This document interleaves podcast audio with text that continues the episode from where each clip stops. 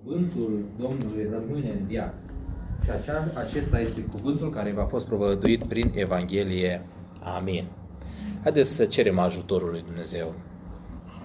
Doamne, stau înaintea Ta în această dimineață și mulțumim că putem să fim împreună.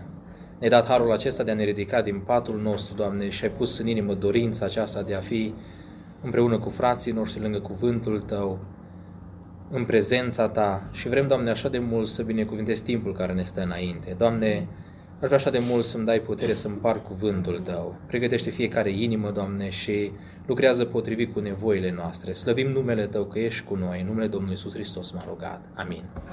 Haideți să recupăm locurile. În Cartea Psalmilor este un verset care spune cei ce iubesc mântuirea lui Dumnezeu să zică fără încetare, mărit să fie Domnul. E bucuria noastră și exprimarea inimii noastre înaintea lui Dumnezeu pentru că ne-a răscumpărat, ne-a salvat și suntem mai Lui. Mă bucur să fiu în această dimineață împreună cu voi. Vin din Biserica Deo Gloria din Turnhout și atunci când ați cerut ajutorul pentru slujirea din dimineața aceasta, ne-am simțit datori, să zic așa, și n-am putut să refuzăm dorința aceasta care ați avut-o pentru că simțul acesta al datoriei a venit în mod direct, să zic așa, mai mult prin fratele Daniel Crăciun. El a fost de mai multe ori în ultima perioadă și a slujit în biserica noastră și uh, discutând cu frații de acolo, uh, frații slujitori, cumva a căzut uh, responsabilitatea aceasta pe mine și mă văd în dimineața aceasta în mijlocul dumneavoastră și îl slăvesc pe, pe Dumnezeu. Frații de acolo vă transmit salutări din uh, tot din 1 Petru, capitolul 5, noi am studiat timp de un an și jumătate cartea aceasta și ne-am și ales salutul bisericii din 1 Petru, capitolul 5, versetul 10. Dumnezeul cărui har care v-a chemat în Hristos Iisus la slava sa veșnică, după ce veți suferi puțină vreme, vă va desăvârși, vă va întări, vă va da putere și vă va face neclintiți. Amin. Mm. Mă rog în dimineața aceasta ca Dumnezeu să lucreze la inimile noastre. Și știu că atunci când mergeți la o fereastră, nu mergeți să vă uitați la fereastră, ci să priviți la ceea ce este dincolo de fereastră, la peisajul care este în afară. Și mă rog în dimineața aceasta să fiu o fereastră prin care Dumnezeu să se vadă în mijlocul nostru și uh, cuvântul lui Dumnezeu să fie acela care să lucreze la, la inimile noastre. Mă bucur că mă pot lăsa cu toată încrederea de amvonul acesta pentru că îl văd foarte rigid, dacă am emoție și uh, Aș vrea în această zi să lăsăm ca Duhul lui Dumnezeu să uh, vorbească inimii noastre. Uh, atunci când Dumnezeu a creat universul acesta, l-a creat într-un mod perfect. Și înainte de căderea omului în păcat, nu existau contraste în acest univers, ci totul era, era perfect. Din momentul când Adam și Eva au păcătuit și au intrat, a intrat păcatul în lume, din momentul acela au început să apară contraste în acest univers. Astfel că nu a mai fost bine, ci a apărut și răul. Uh, era bucurie acolo în paradis, în acea grădină frumoasă pe care Dumnezeu a creat-o, dar uh, odată cu căderea în păcat a venit suferința. Și a venit durerea, au venit lacrimile. Apoi, adevărul nu a rămas singur, ci a apărut și minciuna în acest univers. Înainte de cădere, locul acela se numea, se numea paradis și era locul perfect. De atunci și uh, în permanență, din momentul acela și până în zilele noastre, acest univers a început să se degradeze și tot mai mult să se strice datorită păcatului care, care a venit în lume. Știm că va veni o zi când tot acest cer și pământ va trece cu trosnet, când trupurile cerești se vor topi de mare căldură, când pământul acesta va fi strâns ca o haină și în momentul acela, cuvântul lui Dumnezeu ne spune că va rămânea un singur lucru – și dacă cunoașteți versetul, este acesta că cerul și pământul va trece, dar cuvintele mele nu vor trece. Aceasta este ultima realitate din acest univers care va rămâne. Și cuvântul acesta este adevărul lui Dumnezeu. Adevărul este ultima realitate din acest univers. Aș vrea în dimineața aceasta să, să vă vorbesc despre, despre supremația acestui adevăr. Pentru că adevărul este Dumnezeu. Pentru că el spunea în uh, Ioan capitolul 14 cu versetul 6, Eu sunt calea, adevărul și viața. Nimeni nu vine la Tatăl decât prin mine. Acum, adevărul acesta a ajuns la noi pe două căi. Prima dată Dumnezeu a adus în, pentru noi adevărul acesta într-o formă de glăsuire, de vorbire a lui Dumnezeu. Și la început, când Dumnezeu a creat universul acesta, vorbirea lui Dumnezeu erau niște hotărâri pe care Dumnezeu le lua. Dacă vă uitați în Geneza, capitolul 1, cu versetul 3, acolo Dumnezeu spune să fie lumină. Și a fost lumină. Deci era hotărârea lui Dumnezeu și cuvântul lui Dumnezeu prin care din nimic lucrurile intrau în ființă. Apoi a spus să dea pământul viețuitoare și uh, să dea vegetații după soiul lor și era porunca lui Dumnezeu, era hotărârea lui Dumnezeu. Acesta este cuvântul care ne-a fost dat nou, adevărul lui Dumnezeu care ne-a fost transmis. Apoi glăsuirea lui Dumnezeu a venit pentru noi și într-un mod personal. Dacă vă aduceți aminte, în răcoarea dimineții, Adam și Eva se întâlneau cu Dumnezeu și stăteau de vorbă. Și în Geneza, capitolul 2, cu versetul 16 și 17, spune că Dumnezeu a zis că poți să mănânci din orice pom din grădină, dar din pomul cunoștinței binelui și răului să nu mănânci. Pentru că în momentul când vei mânca din el, vei muri negreșit. Dumnezeu avea o relație directă cu omul și stătea de vorbă cu omul în mod direct. Și în felul acesta a venit adevărul la noi prin faptul că Dumnezeu a comunicat în mod direct cu omul. Apoi, glăsuirea aceasta lui Dumnezeu a venit și vine în zilele noastre prin oamenii lui Dumnezeu, prin care Dumnezeu hotărăște să vorbească. Dacă vă uitați în Deuteronom, capitolul 18, cu versetul 18 la 20, cuvântul Dumnezeu spune așa. Le voi ridica de mijlocul fraților lor un proroc ca tine. Voi pune cuvintele mele în gura lui și el le va spune tot ce îi voi porunci eu. Și dacă cineva nu va asculta de cuvintele mele pe care le voi, spu- le voi spune el în numele meu, eu îi voi cere socoteală. Dar prorocul care va avea îndrăzneală să spună în numele meu un cuvânt pe care nu îi voi porunci să-l spună, sau care va vorbi în numele altor Dumnezei, prorocul acela va fi pedepsit cu moartea. În vremea veche, în Vechiul Testament, erau oameni al lui Dumnezeu prin care Dumnezeu comunica adevărul. Și dacă omul acela nu comunica întreg adevărul sau îl comunica pe jumătate sau comunica ceva care nu venea de la Dumnezeu, era pedepsit cu moartea. Și astăzi există oameni al lui Dumnezeu prin care Dumnezeu transmite adevărul, dar nu ca și revelație, ci adevărul în mod personal pentru tine, poate ca și călăuzire, poate ca și sfat. Era glăsuirea lui Dumnezeu care a rămas pentru noi, prin oameni. Apoi, forma cea mai, uh, uh, să zic, cea mai accesibilă pentru noi, prin care Dumnezeu ne vorbește și și-a lăsat adevărul în mijlocul nostru, este cuvântul lui Dumnezeu, cuvântul scris, Biblia. Dumnezeu a scris niște porunci pe table lege cu degetele lui și le-a dat lui Moise și au rămas, au rămas pentru poporul evreu și pentru noi astăzi. Acesta este glăsuirea lui Dumnezeu pentru noi. Dar lucrul cel mai frumos prin care a venit adevărul la noi este Domnul Isus Hristos. Adevărul a fost personificat. Și spune cuvântul lui Dumnezeu în, în Evrei, capitolul, capitolul 1, chiar primele versete, că după ce a vorbit în vechime părinților noștri prin proroci, în multe rânduri și în multe chipuri, Dumnezeu la sfârșitul acestor zile ne-a vorbit prin Fiul Său pe care l-a pus moștenitor al tuturor lucrurilor și prin care au fost făcute viacurile. Deci, felul în care adevărul a venit la noi este prin glăsuirea lui Dumnezeu și am arătat formele prin care Dumnezeu a transmis și apoi a venit într-un mod personificat prin Domnul Isus Hristos. În fiecare dintre noi a fost așezată dorința aceasta de a cunoaște adevărul. E un gol care e în ființa noastră și omul permanent caută să afle adevărul. Dacă vă uitați în România și după 30 de ani după Revoluție, încă se mai caută să vadă care este adevărul și ce s-a întâmplat acolo. Pentru că există un gol, există o dorință a omului permanentă de a găsi adevărul. Numai că omul caută adevărul nu acolo unde trebuie, nu acolo unde este adevărul. O veche întâmplare evreiască spune că adevărul și minciuna călătoreau împreună. Și au ajuns la o apă și trebuiau să treacă acea apă. Și spune că minciuna a hotărât să treacă prima apa, dar a luat hainele adevărului și a trecut acea apă.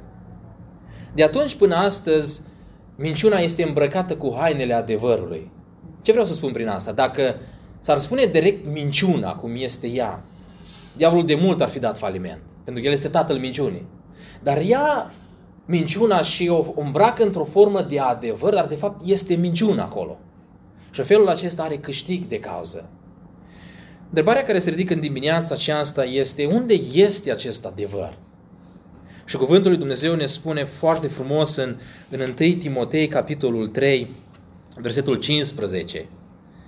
Dar dacă voi zăbovi, spunea Pavel lui Timotei, să știi cum trebuie să te porți în casa lui Dumnezeu, care este biserica Dumnezeului celui viu, stâlpul și temelia adevărului. Adevărul nu este undeva la Pentagon, nu este undeva la Națiunile Unite, nu este în comunitatea europeană, nu sunt în marele guverne și marele împărății ale acestei lumi, nu sunt în societățile secrete, ci adevărul este în mijlocul nostru, este în biserica sa. Potrivit textului pe care l-am citit în dimineața aceasta, aș vrea să enumăr câteva adevăruri, câteva aspecte cu privire la adevărul suprem al lui Dumnezeu. Și apoi, văzând aceste lucruri din cuvântul lui Dumnezeu, în final aș vrea să fac câteva aplicații pentru viața noastră. Pentru că nu folosește să cunoaștem anumite lucruri la nivel de informație, dacă lucrul acela, adevărul lui Dumnezeu, ceea ce ne descoperă Dumnezeu din cuvântul său, nu pătrunde în ființa noastră și nu devine în domeniul practic uh, fel de viață pentru, pentru noi.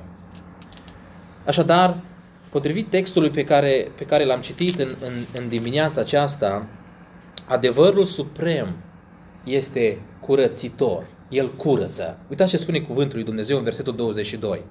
Deci ca unii care prin ascultarea de adevăr v-ați curăți sufletele prin Duhul, să aveți o dragoste de fras neprefăcută, iubiți-vă cu căldură unii pe alții din toată inima. Curățirea sufletului se realizează prin adevăr, spune cuvântul lui Dumnezeu, și prin lucrarea Duhului lui Dumnezeu.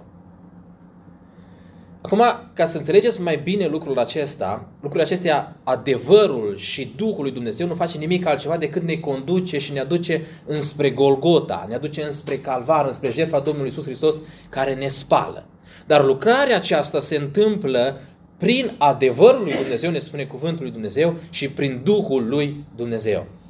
Roman capitolul 10 cu versetul 17 spune așa. Credința vine în urma auzirii, iar auzirea vine prin cuvântul lui Dumnezeu.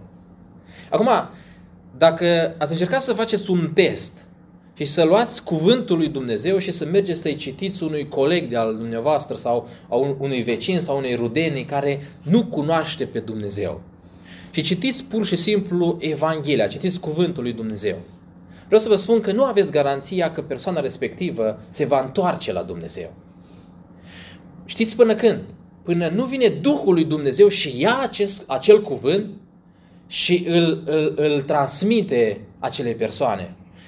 Credința vine în urma auzirii, iar auzirea, acea auzire vine prin cuvântul lui Dumnezeu și aceea este lucrarea Duhului lui Dumnezeu. Până nu vine Duhul lui Dumnezeu și nu convinge în ce privește păcatul, neprihănirea și judecata. Citirea cuvântului lui Dumnezeu e doar slovă. Dar în momentul când Duhul lui Dumnezeu dă viața acestor cuvinte în viața, în, în, în persoana respectivă care le aude, de în momentul respectiv vine curățirea sufletului și vine uh, uh, acea chemare eficientă, vine acea străpungere, vine acea robie a Duhului Dumnezeu care îl face pe om să meargă înspre calvar și să primească iertare din partea lui Dumnezeu. Pavel spunea în Romani, capitolul 1, versetul 16 și 17, mie nu mi-e rușine de Evanghelia lui Dumnezeu, pentru că ea este puterea lui Dumnezeu pentru mântuirea fiecăruia care crede. Credința vine în urma auzirii, iar acea auzire e lucrarea Duhului Dumnezeu care vine în viața, în viața omului. Nu poate să existe curățire doar prin cuvânt, fără lucrarea Duhului lui Dumnezeu. La fel nu poate să existe lucrarea Duhului Dumnezeu în viața omului dacă nu există adevărul lui Dumnezeu. Cele două merg împreună și sunt, sunt legate. Nu venitul la biserică mă curățește. Deci și este bun să venim în locul acesta pentru că aici Dumnezeu transmite adevărul și aici este prezent Duhul lui Dumnezeu. Nu slujirea, nu dărnicia, nu nimic altceva care credem noi că ne-ar curăți, nu ne curățește. Ci numai lucrarea Duhului Dumnezeu prin adevăr și jertfa Domnului Isus Hristos ne face să fim curați. Adevărul lui Dumnezeu este acest adevăr care curățește. Vestea bună a Evangheliei nu este un mesaj printre mesaje, ci vestea aceasta bună a Evangheliei este mesajul prin excelență. Și noi trebuie să fim aceia care să ducem mesajul acesta al Evangheliei. Trebuie să dăm picioare acestei Evanghelii. Acolo unde ne-a așezat Dumnezeu la locurile de muncă, între vecini, uh, între rudeni, unde ne-a pus Dumnezeu, noi trebuie să transmitem mesajul acesta, pentru că mesajul acesta al Evangheliei vine împreună cu Duhul lui Dumnezeu și aduce curățire pentru cei care trăiesc în, în păcat și în nelegiuire. Lumea din ziua de astăzi, datorită păcatului și căderii, este în continuă stricăciune. Și există o murdărie a sufletului. Și ceea ce face spălarea sufletului lui Dumnezeu este doar adevărul lui Dumnezeu, doar Dumnezeu. Al doilea lucru care vreau să-l înțelegem în dimineața aceasta este că adevărul este sigur. Adevărul este sigur. Versetul 23, prima parte, spunea, fiindcă ați fost născuți din nou, nu dintr-o sămânță care poate putrezi, ci dintr-una care nu poate putrezi, prin cuvântul lui Dumnezeu, care este viu și care rămâne în viac. Această sămânță a cuvântului lui Dumnezeu e acea lucrare care a căzut în inima noastră, acea sămânță care a prins un pământ bun și a început să germineze, să încolțească și să aducă, să aducă rod. Dovada că adevărul acesta este sigur, suntem noi cei care suntem adunați în dimineața aceasta în locul acesta. Dacă sămânța aceasta nu ar fi fost bună, nu ar fi fost garantată, noi nu am fi fost în locul acesta. Dar sămânța aceasta este bună. Pentru că spune cuvântul, fiindcă ați fost născuți din nou, nu dintr-o sămânță care poate putrezi, ci dintr-una care nu poate putrezi. Cu alte cuvinte, mărturisim că Dumnezeu ne-a născut din nou, pentru că adevărul lui Dumnezeu a lucrat în viața noastră. Împărtășeam Evanghelia unui fost coleg de al meu și i-am tot spus în mod repetat despre Dumnezeu. Și Dumnezeu a început să miște inima lui și uh, chiar s-a îndreptat cu o dorință înspre botez, dar nu a ajuns acolo. Și discutând cu el la un moment dat mi-a spus, ce te-a făcut să crezi că eu o să ajung să fiu mântuit și că trebuie să-mi spui despre, despre Dumnezeu, despre Evanghelie? Și am uitat la el și am dat următorul răspuns. I-am spus, eu nu știu ce pământ al inimii are fiecare. Și nu știu ce pământ al inimii ai tu, dacă este bun sau nu este bun. Dar ceea ce știu foarte sigur este că sămânța este bună. Și asta m-a făcut să vestesc și tot să seamăn. Deci, spune cuvântul mai departe, deci fie că dormim, fie că facem orice altceva după ce am semănat, Dumnezeu este acela care face să crească. Sămânța aceasta este sigură și este în mâna noastră și noi trebuie să o semănăm. Să nu obosim să facem lucrul acesta și să ducem vestea aceasta bună. Pentru că Hristos ne-a dat un mandat și a spus mergeți până la marginile lumii și propovăduiți Evanghelia la orice făptură, cine va crede va fi botezat, da? și apoi învățați să păzească tot ce v-am poruncit eu. Cineva spunea că biserica care nu misionează, ea demisionează. Așadar, partea aceasta de misiune pe care Dumnezeu ne-a încredințat-o este pur și simplu semănarea cuvântului. Nu este treaba ta să te uiți la rezultate, nu este treaba ta să te gândești oare aceste persoane merită să-i spun despre Dumnezeu sau nu merită să-i spun despre Dumnezeu. Tu în mod neobosit trebuie să semeni. Pentru că sămânța este bună. Este adevărul care trebuie să-l știm dimineața aceasta. Sămânța este sigură, este garantată, este bună. Cât privește pământul inimii, asta e treaba, treaba lui Dumnezeu acolo unde cade. Dar noi trebuie să semănăm. În al treilea rând, adevărul acesta suprem este liber. Cuvântul lui Dumnezeu spunea în același verset 23 căci cuvântul lui Dumnezeu care este viu și care rămâne în viac. Când vorbim despre cuvântul acesta că el este viu și rămâne în viac, înseamnă că cuvântul acesta este liber. El este viu și se mișcă. Oricât au încercat și vor încerca oamenii să lege acest cuvânt, el rămâne liber. Este ca în matematică. Dacă 1 plus 1 este, este egal 2, el rămâne întotdeauna, uh, uh, această afirmație rămâne valabilă. De exemplu, dacă mâine cineva ar, ar, ar omorâ toți profesorii de matematică, cât ar mai fi 1 plus 1? Tot 2 ar rămânea. În felul acesta este și cuvântul. El nu poate să fie legat. În perioada comunistă în România s-a încercat să se lege cuvântul lui Dumnezeu. Și erau restricții cu privire la întâlnirile de biserică. Din cuvântul lui Dumnezeu se făcea hârtie igienică. Erau liderii religioși care erau închiși și au stat în, în pușcărie ani de zile. Și astăzi privim la cei care au suferit pentru adevărul lui Dumnezeu, ca și fratele Richard Vurbrand, ca și Traian Dors, ca și Nicoliță Moldovianu, pentru că ei au fost gata să meargă până la capăt, până la jerfă și să țină sus adevărul lui Dumnezeu. Și astăzi se încearcă să se lege adevărul lui Dumnezeu. Dar sunt alte forme. Dacă vă uitați în, în lume și priviți în Corea de Nord, în Afganistan sau în, în China, se încearcă permanent să se lege acest adevăr. Dar adevărul nu poate fi legat. Vă spun că în China există o biserică subterană care este destul de numeroasă, biserici care se adună în grupuri mici, așa cum suntem noi în, în această dimineață, în locul acesta, în, în mod ascuns și laudă pe Dumnezeu și Dumnezeu și are poporul lui chiar în mijlocul prigoanei. Adevărul lui Dumnezeu nu poate fi legat. Adevărul lui Dumnezeu este liber. Și adevărul acesta al lui Dumnezeu a pătruns până în casele de împărați și până la cei care sunt cerșetori pe stradă.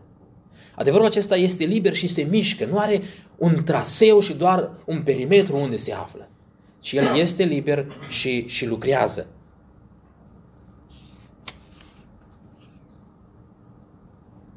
Dacă adevărul acesta este liber și lucrează, vestea care vine prin, prin, prin această afirmație este că el poate să elibereze și ne poate face liberi. Pentru că Domnul Iisus Hristos spunea așa, veți cunoaște adevărul și adevărul vă va face liber. Așadar, apropiați-vă de adevăr, apropiați-vă de Dumnezeu și veți fi liberi. Dacă inima ta este împovărată, este legată, este strânsă, anumite păcate, anumite obiceiuri, anumite lucruri pe care le porți, apropiindu-te de Dumnezeu, de adevăr, vei fi eliberat și Dumnezeu te poate elibera. Adevărul suprem este biruitor. Tot același verset 23 spunea că cuvântul lui Dumnezeu care este viu și care rămâne în viac. Multe împărății au trecut și au fost cucerite și s-au terminat, s-au sfârșit. Nu sunt veșnice împărățiile lumii. Dar ceea ce rămâne veșnic este, este adevărul, este cuvântul. Și dacă cuvântul acesta rămâne până în viac, asta înseamnă că nimic nu-l poate birui și că el este biruitor. O frumoasă întâmplare din Vechiul Testament pe care noi o spunem copiilor noștri este acea întâmplare și acea frumoasă uh, izbândă în, a lui David în lupta cu Goliat. Și îi spunem copiilor noștri și uh, le povestim despre David care s-a luptat cu acel uriaș. Întrebarea este, de ce Saul, cu toți vitejii care avea în jurul lui, cu toată armata pe care o avea, cu armele care le avea, cu planul poate de atac pe care îl construia, nu a fost în stare să meargă și să lupte cu acest Goliat și nici nu a putut să, să-l învingă pe acest Goliat. De ce David, de ce Saul n-a putut să facă lucrul acesta? Și nu s-a găsit nimeni decât băiețelul acesta cu, cu, cu păr bălai, cu o praștie, care era păstoraș la oi. El a fost singurul dintre toți vitejii, dintre toată armata care era în Israel în, în momentul acela, a fost singurul care să poată să lupte împotriva lui Goliat. Prin ce era David diferit față de toți ceilalți? El, un băiețel care nu avea arme, ci doar o praștie, a mers și a luptat împotriva acestui uriaș. Găsim răspunsul în 1 Samuel, capitolul, capitolul 17, uh, versetul 45 la 47 spune așa.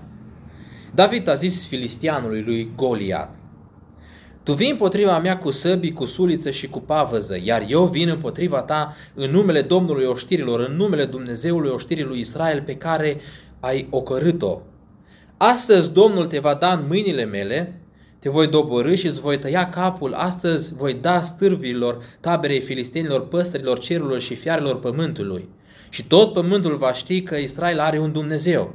Și toată mulțimea aceasta va ști că Domnul nu mântuiește nici prin sabie, nici prin suliță, căci biruința este a Domnului și El, va da, el, el vă va da în mâinile noastre. Băiețelul acesta era diferit față de toți ceilalți. Era diferit prin faptul că el cunoștea adevărul, dar nu numai că cunoștea adevărul, el și credea acest adevăr. El a proclamat adevărul lui Dumnezeu că merge în numele Domnului să lupte împotriva acestui uriaș. Și ba mai mult a zis, Domnul te va da în mâinile mele, în, în, pentru că merg în numele lui Dumnezeu și nu sabia, nu o, un, o altă armă decât puterea aceasta care vine din Dumnezeu. Acest adevăr care biruiește. Frate și soră, adevărul este aici, cuvântul, Scriptura. Aici se află promisiunile lui Dumnezeu și toate sunt da și amin pentru noi. Întrebarea este cât cauți din promisiunile lui Dumnezeu să le cunoști și mai mult decât atât, cât de mult crezi acest cuvânt al lui Dumnezeu, acest adevăr al lui Dumnezeu. În 2013, împreună cu soția, nu aveam copii pe atunci, am avut parte să, ă, de a cunoaște biruința lui Dumnezeu în familia noastră, încrezându-ne în adevărul lui Dumnezeu. Pe vremea aceea ă, lucram doar 9 luni de zile în Belgia și apoi ne întorceam în România, nu eram încă stabiliți în, în Belgia și ă, a apărut o problemă la locul de muncă pentru a face un contract mai departe, era nevoie de o adresă oficială. Și acolo unde stăteam noi nu putea persoana respectivă să ne dea această adresă oficială, așa că am fost nevoiți să căutăm o casă în chirie și să ne mutăm. Cei care erau acolo când au aflat că noi suntem pe picior de a pleca și de a ne muta, au și găsit deja pe altcineva care să vină în locul nostru și noi deja eram cumva în plus acolo. Și atunci am fost nevoiți să găsim un alt loc și prin Harul lui Dumnezeu, cineva de la biserică s-a îndurat să, să ne ia pentru o perioadă de două săptămâni și să stăm acolo la, la el și uh, să găsim, să găsim între timp o locuință unde să, unde să ne mutăm. Problema era că ca să ai contract trebuia să ai buletin de Belgia și ca să ai buletin de Belgia îți trebuia adresă și ca să închiriezi casă îți trebuia contract. Era un cerc închis în care nu puteai să găsești uh, niciun capăt ca să zici că mă apuc de un capăt și ajung în celălalt. Și stăteam la persoana respectivă împreună cu soția, mi-aduc aminte, eram undeva la mansarda casei lui și uh, slăbisem în perioada aceea de două săptămâni câte 5 kg amândoi, eram foarte stresați și nu vedeam nicio rezolvare la, la problema noastră.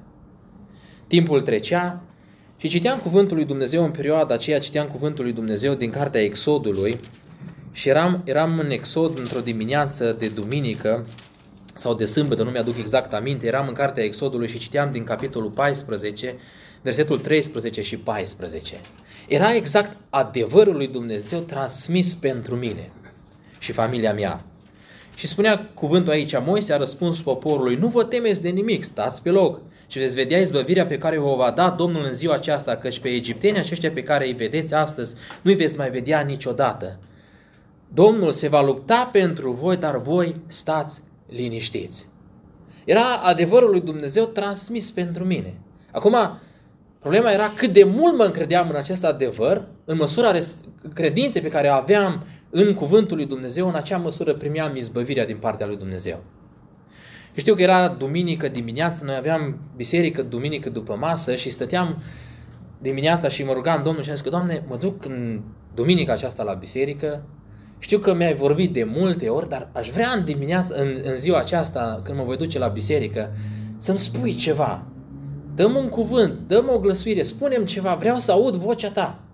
Era disperarea inimii mele și veneam înaintea lui Dumnezeu și ceream din partea lui Dumnezeu să-mi vorbească. Știu că am ajuns la biserică și întâmplător a venit acolo un frate păstor african, venise să caute pe cineva care să-i dea cu var uh, apartamentul. Nu a venit să slujească în duminica respectivă. Și fratele Lucian l-a pus, să zic așa, în postura de a sluji și el s-a ridicat și a zis, eu n-am o predică în, în ziua aceasta pentru voi, dar să vă spun câteva lucruri din viața mea, anumite lucruri pe care Dumnezeu le-a făcut în viața mea. Și mărturisea el că a fost bolnav de cancer și Dumnezeu l-a vindecat. Și spunea, după ce spunea experiența, spunea, nu-ți pierde credința, mergi mai departe, Dumnezeu e cu tine. Și eu auzeam din partea lui Dumnezeu cuvintele acelea pentru mine. Apoi se povestește că din cauza bolii nu, nu, nu a mai văzut și Dumnezeu i-a dat vedere. Zice, nu-ți pierde credința, mergi mai departe. Dumnezeu e cu tine, îndrăznește. Apoi povestea despre cineva pentru care s-a rugat și că Dumnezeu a vindecat-o. Și la fel spunea, nu-ți pierde credința, mergi mai departe, Dumnezeu e cu tine. Și eu auzeam cuvântul lui Dumnezeu, glăsuirea lui Dumnezeu pentru mine prin el. Știu că s-a terminat biserica și m-am dus cu soția, m-am dus la, la el și uh, i-am spus, uite, vreau să-ți mulțumesc că te-ai pus la dispoziția lui Dumnezeu și Dumnezeu a vorbit prin tine. Și el a întrebat, ok, care e problema voastră? Și am explicat în, în mare despre ce este vorba și el a zis, aș vrea să mă rog pentru voi. Și a făcut o rugăciune de câteva secunde, a luat mâna mea și a soției mele, a pus una peste alta și a pus mâna lui și a zis, Doamne, te rog așa de mult să le dai acestora o locuință pentru că au nevoie. Și după ce s-a rugat, s-a uitat la mine, la soție și a zis să știi că săptămâna aceasta, pe prima persoană pe care o vei suna, îți va da locuință. Eu m-am uitat la soție, m-am uitat la, la, la el, amândoi venind într-o biserică baptistă, nu contestăm lucrarea Duhului Dumnezeu, dar noi eram obișnuiți cu ea. Și ne-am uitat la el și am plecat acasă luni sau marți, luni dimineață, luni la, sau duminică seara, nu mai știu exact, luni sau duminică seara, a sunat cineva și a spus la persoana care stăteam, să știi că aș putea să-i dau familie care este la tine, auzit despre noi, în loc de cazare, inclusiv cu o adresă. Și a zis, ok, hai să intre. Ne-a întrebat pe noi și a zis, măi, noi tot am stat la unii și alții ani de zile, am vrea și noi să avem o casă unde să stăm, pentru că suntem familie și avem nevoie de o locuință în mod separat. Și a transmis răspunsul nostru acelei persoane și ea a zis, ok, dacă vor o locuință, zice, băiatul meu se cunoaște cu un patron de la agenție de uh, locuințe și este o casă exact pe strada cu tare, zice, e prețul cu tare, sigur vă dă. A rămas așa, ne-am uitat, zic, ok, zice, suntem deschiși, la orice oră când suntem la lucru ne puteți suna, ne întoarcem de la lucru și venim direct dacă avem vreo programare ca să vedem uh, casa și să luăm acea, acea uh, casă. Nu aveam nici contract, nu aveam nici acte. Și uh, marți, cred că ne-a sunat și au zis că aveți o programare la ora 6, trebuie să mergeți acolo la agenție. Ca să intre într-o casă, îți trebuia chiria plus două chirii înainte, asta însemna trei chirii, garanția două chirii plus una plătită. Și s-a întâmplat ceva interesant că în anul acela, banii care veneau, banii de vacanță din anul trecut, n-au venit la sfârșitul lunii mai, ci au venit la începutul lunii mai. Și a fost exact în ziua în care noi aveam programare la agenția de, de locuințe. Banii erau deja în cont, aflasem chiar după masă că au intrat și ne-am dus la agenție. Ajungând acolo la agenție, respectivul nu ne-a cerut niciun buletin, nu ne-a cerut niciun contract și ne-a întrebat ce casă vreți. Păi casa de acolo, cât vreți să plătiți pe ea? Am auzit că e 600, 650. Îți asta uitat 625, ok, 625, poftim cheile, mergeți și vedeți locuința. Și în felul acesta am primit locuința în mod supranatural. A fost o lucrare pe care Dumnezeu a făcut în viața noastră și am început să cred adevărul lui Dumnezeu. Citind Scriptura mai departe, am ajuns în Exod capitolul 19. Și Dumnezeu îmi vorbește din nou și îmi spune, Ați văzut ce am făcut Egiptului și cum v-am purtat pe aripi de vulturi și v-am adus aici la mine? Acum, dacă veți asculta glasul meu și dacă veți păzi legământul meu, veți fi ai mei dintre toate popoarele, căci tot pământul este al meu. Veți fi o împărăție de preoți și un neam sfânt. Acestea sunt cuvintele pe care le vei spune copiilor lui Israel. Adevărul este aici.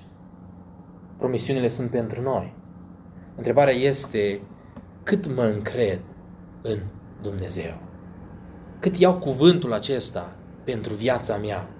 Adevărul acesta care biruiește, în măsura are a cât iau, voi avea parte de biruință. În dimineața aceasta, Dumnezeu vrea să-ți transmite un mesaj și vrea să spună, eu sunt tata și tu ești copilul meu. Cu alte cuvinte, să te împingă și să te determine să strigi mai des Ava, adică tată. Pentru că ești într-o relație de tată și fiu cu el. Și ai parte de biruință. Nu ezita să te încrezi în Dumnezeu și să stai pe brațul Lui. Ultimul lucru care aș vrea să-l aduc înaintea dumneavoastră cu privire la adevăr este acesta. Adevărul suprem este veșnic. Pentru că adevărul este Isus Hristos. Versetul 24 la 25 spune așa, Căci orice făptură este ca iarba și toată slava ei ca floarea ierbii, iarba se usucă și floarea ca de jos. Dar cuvântul Domnului rămâne în viac și acesta este cuvântul care v-a fost provăduit prin Evanghelie. Ce vrea să spun aici versetul este că viața noastră are anumite etape și există un ciclu al vieții. Ca și iarba care încolțește, face o floare, cade, se usucă și trăim acele perioade ale vieții. Adolescență, copilărie, adolescență, ne căsătorim, avem copii, devenim bunici și totul, totul trece. Dar ceea ce rămâne din generație în generație și rămâne veșnic este cuvântul lui Dumnezeu, este adevărul lui Dumnezeu. Pentru că Biblia spune aici așa, și acesta este cuvântul care a fost provoduit prin Evanghelie și cuvântul acesta este, este veșnic, el rămâne în viac. Într-o lume care crede într-un adevăr relativ, să spui că ai găsit adevărul cel veșnic, adevărul care este incontestabil, e ceva absurd pentru ei. Și ba mai mult îl vor respinge cu vehemență. Einstein a inventat acea teorie a relativității dar prin faptul că el a zis că există o teorie a relativității și a descoperit-o, nu a vrut să spună că toate lucrurile sunt relative. Ci teoria spune așa că există o relativitate față de sistemul de referință. Dar există un adevăr absolut. Adică ce înseamnă aceasta? Dacă tu plouă afară și vei merge cu trenul, picăturile de ploaie vor fi oblice. Dar dacă vei merge și vei sta în gară și va ploua, picăturile de ploaie vor fi verticale. Cine are dreptate? În funcție de sistemul de referință pe care tu îl alegi, vei înțelege adevărul. Așa că întrebarea de față este față de adevărul cel veșnic, față de Isus Hristos care este din veșnicia trecută până în veșnicia viitoare, față de Cel ce este alfa și omega, începutul și sfârșitul, cum te poziționezi? Ce definește sistemul tău de referință după ce îți definește realitatea? Adevărul etern este contestat de tine prin sistemul tău de referință. De exemplu, vei spune, eu nu pot să primesc adevărul pentru că problema mea este vârsta. Sau vei spune, cultura este sistemul meu de referință, sau poziția socială, sau banii, sau religia, sau știu eu ce altceva și vei respinge adevărul lui Dumnezeu pentru că nu vrei să-l iei așa cum este el, gol-goluț, așa cum el este, veșnic. Dar ce face ca acest adevăr să fie veșnic? Dacă vă uitați în cuvântul lui Dumnezeu în Evanghelia după Ioan, capitolul 1, spune că la început era cuvântul, versetul 1, și cuvântul era cu Dumnezeu și cuvântul acesta era Dumnezeu. Deci el era din totdeauna. Și acest cuvânt s-a făcut trup și a locuit printre noi, plin de har și de adevăr.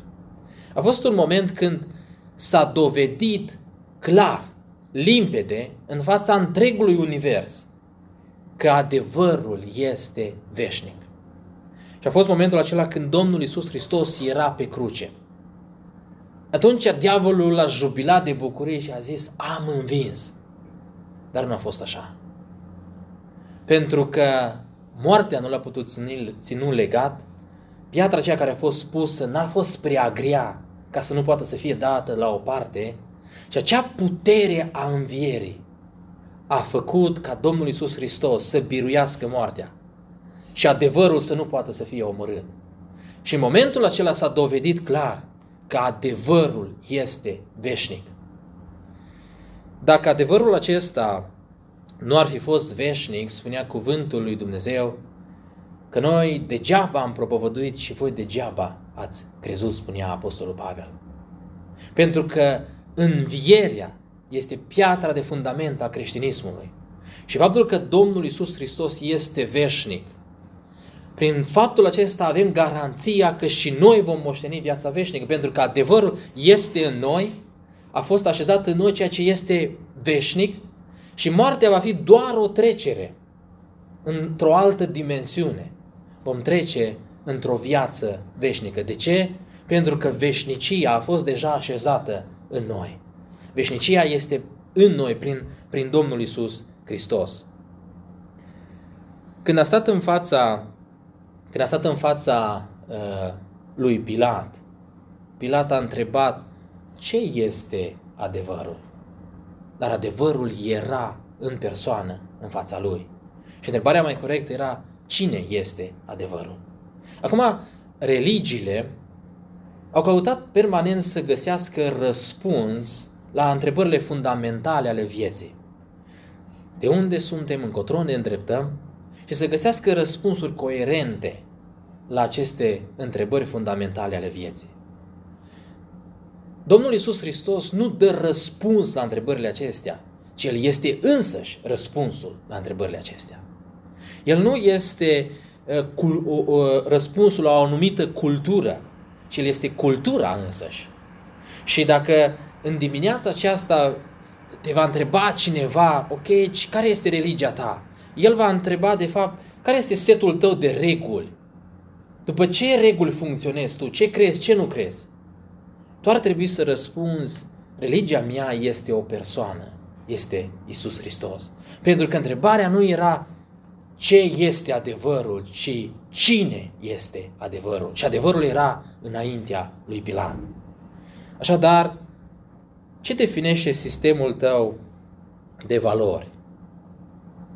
Și cum trăiești tu cu Domnul Isus Hristos? Cum umbli tu cu Domnul Isus Hristos?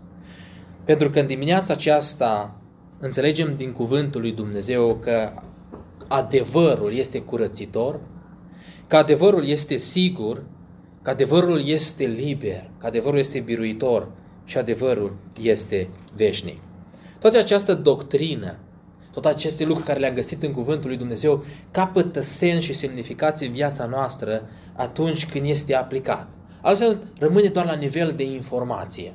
Și aș vrea în dimineața aceasta să aduc câteva aplicații la învățătura aceasta pe care am înțeles-o în această dimineață. Conflictul cel mai mare la momentul de față pe pământ este conflictul din familie. Și diavolul este acela care lucrează cel mai mult în familie. Vedem lucrul acesta în rândul familiilor și lupta împotriva familiei, dar lupta în interiorul familiei când există conflict între soț și soție sau între părinți și copii. Și dacă stai să asculți soția, vei vedea că are dreptate. Dacă cauți să asculți bărbatul, să asculți soțul, vei vedea că parcă are și el dreptate. Dacă cauți să asculți copiii, măi, și ei au dreptate. Acum, întrebarea este unde este adevărul? Adevărul este aici, ceea ce am învățat până acum. Și Pacea va veni în familia respectivă în măsura în care ne apropiem de acest adevăr. Soțul va învăța, apropiindu-se de adevăr, cum să-și iubească nevasta, ca și Hristos biserica. Femeia va învăța cum să fie supusă soțului ei. Iar copiii vor învăța cum să asculte în Domnul de părinților. Și cum vor afla, afla lucrul acesta? Prin cel care este mai gălăgios, care avea dreptate? Nu. Ci adevărul este acolo la mijloc, în familie. Acum, în măsura în care locuiește adevărul în familie, în măsura în care citiți cuvântul lui Dumnezeu, în măsura în care credeți cuvântul lui Dumnezeu, veți avea pace și biruință în familie. Pentru că adevărul este acela care eliberează. Adevărul este acela care curățește, adevărul este acela care biruiește. Și în măsura în care aduci adevărul în casa ta, în acea măsură vei avea parte de pace și de bucurie. A, doilea, a doua aplicație care vreau să o aduc înaintea dumneavoastră este aceasta. Când iei o decizie importantă în viața ta, caută să umbli în adevăr. Să iei decizia potrivit cu adevărul. Deci sunt, sunt decizii foarte importante în viață în care trebuie să cerem călăuzire din partea lui Dumnezeu. Vrei să mergi la o școală, cere din partea lui Dumnezeu călăuzire. Vrei să te căsătorești, cere din partea lui Dumnezeu călăuzire. Să vezi adevărul lui Dumnezeu pentru tine. Adevărul care găsești în cuvântul lui Dumnezeu, adevărul care vine prin călăuzire, prin alți oameni, prin părinți sau prin oameni al lui Dumnezeu, caută să înțelegi adevărul. Domnul Iisus Hristos s-a luptat ca să umble în adevăr și să trăiască în adevăr și să ne fie un model de urmat, unul care a umblat în totul în adevăr. Era în grădina Ghețiman și s-a dus împreună cu ucenicii și spune că i-a lăsat deoparte și a luat pe Petru, Iacov și pe Ioan și s-a depărtat mai departe, apoi i-a lăsat și pe ei și s-a dus la o runcătură de băți și a stat în rugăciune înaintea lui Dumnezeu. Era momentul cel mai greu pentru el. Din toată lucrarea, momentul acela era cel mai greu pentru el. Înaintea lui stătea paharul suferinței pe care trebuia să-l bea. Și a stat înaintea lui Dumnezeu și cu chinuri mari a stat înaintea Domnului și a spus, Tată, dacă este cu putință, îndepărtează paharul acesta de la mine, dar totuși nu cum voiesc eu, ci cum vrei tu. Inima era tulburată și stătea înaintea lui Dumnezeu. Spune că s-a rugat întâiași dată și s-a întors înapoi și a găsit pe ucenici dormind. I-a mustrat și a spus un ceas n-ați putut să vegheați împreună cu mine. S-a dus din nou și s-a rugat. Și apoi, a doua oară a găsit din nou dormind, iar a treia oară când s-a rugat din nou s-a întors și a spus Iată că a venit ceasul, vânzătorul este gata să vină, se apropie momentul când fiul omului trebuie să fie dat în mâinile păcătoșilor și să fie răstignit. Dar întrebarea este de ce prima dată n-a venit cu răspunsul acesta, nici a doua oară, ci de a treia oară. Pentru că el a stat înaintea lui Dumnezeu și a, înaintea Tatălui și a luptat până a primit acea pace, acea putere ca să meargă mai departe și să bea acel pahar al suferinței. Acesta este modelul și pentru noi. Vrei să umbli în adevăr? Vrei să pășești în adevărul lui Dumnezeu? Vrei să rămâi în voia lui Dumnezeu? Stai înaintea lui Dumnezeu și încearcă să vezi adevărul pentru tine cu privire la situația respectivă prin care treci. Și Dumnezeu este acela care este credincios și îți va da răspuns. Dar uneori adevărul îl vei cunoaște poate în mod direct, în mod imediat, alteori va trebui să lupți în rugăciune, alteori va trebui să ceri sprijin în rugăciune și Dumnezeu este acela care îți va răspunde. A treia aplicație care aș vrea să aduc înaintea dumneavoastră este aceasta. Dumnezeu ne cheamă să ne iubim unii pe alții, dar știți cum? În adevăr. A doua epistolă a lui Ioan ne învață lucrul acesta și spune iubirea adevărată este acea iubire care este în adevăr.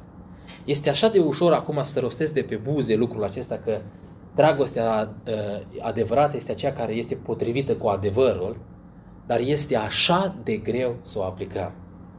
E o prăpastie așa de mare între ceea ce declarăm și între ceea ce ar trebui să facem. Este dificil să umbli și să iubești în adevăr. Asta înseamnă să fii gata să ridici Asta înseamnă că să, trebuie să fii gata să mustri. Asta înseamnă că trebuie să fii corect și să spui realitatea și să spui adevărul lângă cel de lângă tine, pe, lângă cel pe care tu îl iubești. Și asta va putea, va, va deranja poate. Asta poate va aduce o, o, o eclipsă, să zic așa, în relația ta cu acea persoană, cu acel frate sau acea soră. Dar iubirea adevărată și dragostea adevărată este acea dragoste care este potrivită cu adevărul se practică foarte puțin în biserică. Se practică foarte puțin în poporul lui Dumnezeu. Dar Dumnezeu ne cheamă să nu trăim în ipocrizie, ci să trăim în adevăr. Și dragostea adevărată, dacă o ai pentru cineva, trebuie să o ai în adevăr. Adevărul, cum spuneam, nu se află la marile guverne, nu se află la uh, marile uh, organizații, ci adevărul este în biserică. Pentru că am citit din Timotei că biserica este stâlpul și temelia adevărului. Aici este. Comoara aceasta este a noastră. A celor care în, în ochii lumii suntem cei mai neînsemnați. A celor care le spunea Pavel pruncilor, nu celor înțelepți ale lumii acesteia. Nouă ne-a fost încredințat acest diamant de mare preț. Întrebarea este, ce facem noi cu acest adevăr? Îl acoperim prin mărturia noastră? Îl schimbăm și îl spunem pe jumătate ciontit? Sau îl proclamăm? Sau îl transmitem? Sau îl ducem mai departe și spunem adevărul este aici? și îl transmitem și îl ducem lumea acesteia care este în minciună, care este călăuzită de duhurile răutății și care sunt în minciună, conduse de cel ce este tatăl minciunii, de diavolul. Este mandatul nostru și este chemarea noastră. În această dimineață mă rog ca Dumnezeu să facă ca adevărul lui Dumnezeu să locuiască din belșug în mijlocul vostru. Sunteți o biserică la început, o biserică care vă vă formați acum și în măsura în care adevărul va sta în mijlocul vostru, în acea măsură Dumnezeu va lucra în mijlocul vostru. Veți avea parte de biruință, veți avea parte de eliberări, veți avea parte de victorii, veți avea parte de curățire, veți avea parte de lucrarea lui Dumnezeu în mijlocul vostru, de glăsuirea lui Dumnezeu în mijlocul vostru, în măsura în care lăsați adevărul lui Dumnezeu să locuiască în mijlocul vostru. Asta este urarea mea pentru voi. Mă rog ca Dumnezeu să vă dea putere. Se spune despre, în final aș vrea să spun o ilustrație, se spune despre un colecționer de tablouri că avea un fiu și a început războiul și fiul acela a fost chemat la oaste. I s-a dus la război și a luptat acolo pe front și după câteva luni de zile de război, a venit o scrisoare acasă, o scrisoare pe care nu și-o dorea acel tată, în care era scris în acea telegramă, era scris că fiul a murit la datorie pe, tron, pe, pe front. Și a trecut ani, s-a terminat războiul și într-o zi, într-o zi normală, într-o zi senină, a auzit o bătaie la ușă care lovea în, în ușa acestui, acestui tată. Și când a deschis ușa, a văzut un tânăr frumos și tânărul acesta s-a prezentat și a spus, eu sunt camaradul fiului tău, am luptat împreună cu el pe front și în momentul în care el a murit, eu am fost de față și uh, mi-a povestit despre tine că ești un colecționer de tablouri și am gândit că în memoria lui și pentru mângâierea ta să-ți fac un cadou. Nu sunt specialist, nu sunt pictor, nu sunt artist, dar în măsura în care am putut, am reușit să desenez, să zic așa, portretul lui și vreau să-ți dăruiesc acest tablou ca, să, ca să-l ai ca o mângâiere pentru moartea fiului tău. Și colecționerul acesta a luat tabloul și s-a bucurat foarte mult și l-a pus în mijlocul tablourilor lui, care erau foarte scumpe, și în fiecare zi trecea pe acolo și se uita la tabloul cu fiul lui. Era o mângâiere pentru el.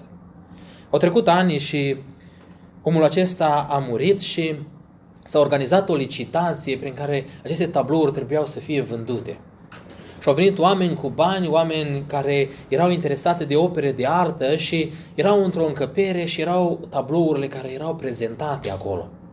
Și cel ce organiza această licitație a spus, Dorința uh, colecționerului a fost ca licitația să înceapă cu tabloul fiului său, cu portretul tabloului, cu portretul fiului său.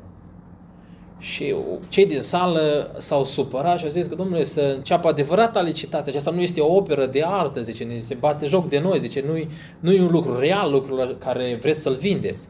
Noi nu suntem interesați de așa ceva, noi am venit să cumpărăm tablouri de mare preț cel ce, ce organiza această licitație a zis, domnule, nu putem merge mai departe până nu vindem acest tablou, pentru că a fost dorința colecționerului să fie primul tablou care să fie vândut. Nimeni nu vrea să dea niciun ban pentru acest tablou. Și a întrebat, este cineva care vrea să dea 100 de dolari pentru tabloul acesta? Și nu s-a găsit nimeni. La un moment dat, după o tăcere, cineva din spatele salei a ridicat mâna și a spus, eu sunt vecinul colecționerului, am cunoscut și pe el și pe fiul lui și aș vrea să cumpăr acest tablou. Și a zis, ok, 100 de dolari. Dau 100 de dolari pentru acest tablou. A bătut ciocanul și a zis că mai este, cineva, mai este cineva care vrea să cumpere, să dea mai mult? Nimeni n-a dat nimic. Atunci cel ce, licita, cel ce făcea licitația a lovit cu ciocanul și a zis licitația s-a încheiat, sunteți liberi. Și toți au cum așa, domnilor, zice, cum este liberă licitația? Noi vrem să cumpărăm adevăratele tablouri. Și cel ce a organizat a spus așa, în testamentul celui care, care a fost colecționerul acestor tablouri, a fost scris așa, cel ce ia tabloul cu fiul meu, ia toate tablourile. Și toate tablourile au fost date acelui vecin. Cu alte cuvinte, e ceea ce găsim în Scriptură. Cine are pe Fiul, are viață. Cine nu are pe Fiul, nu are viață. Fiul este adevărul. Ne întreb în dimineața aceasta, în ce măsură locuiește Dumnezeu în viața ta? În ce măsură îl să fie Domnul vieții tale? Nu te întreb în dimineața aceasta dacă vii duminică la biserică. Nu te întreb în dimineața aceasta cât citești din Scriptură. Ci te întreb în dimineața aceasta nu dacă l-ai invitat pe Domnul Isus Hristos în living-ul casei tale, ci dacă Domnul Isus Hristos locuiește în toate cămăruțile inimii tale și dacă El este Domn în viața ta. Aș vrea în dimineața aceasta să-L iei pe El, să iei acest adevăr al lui Dumnezeu, să iei cuvântul lui Dumnezeu, să-L iei pe Fiul lui Dumnezeu și așa să călătorești în viața pe care Dumnezeu ți-a rândit-o pe acest pământ. Mă rog ca lucrul acesta să fie valabil pentru mine, pentru casa mea și pentru voi și pentru biserica aceasta. Amin.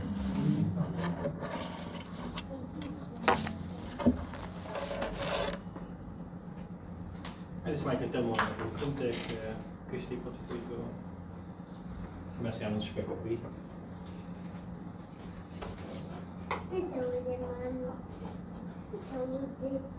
Câte unde,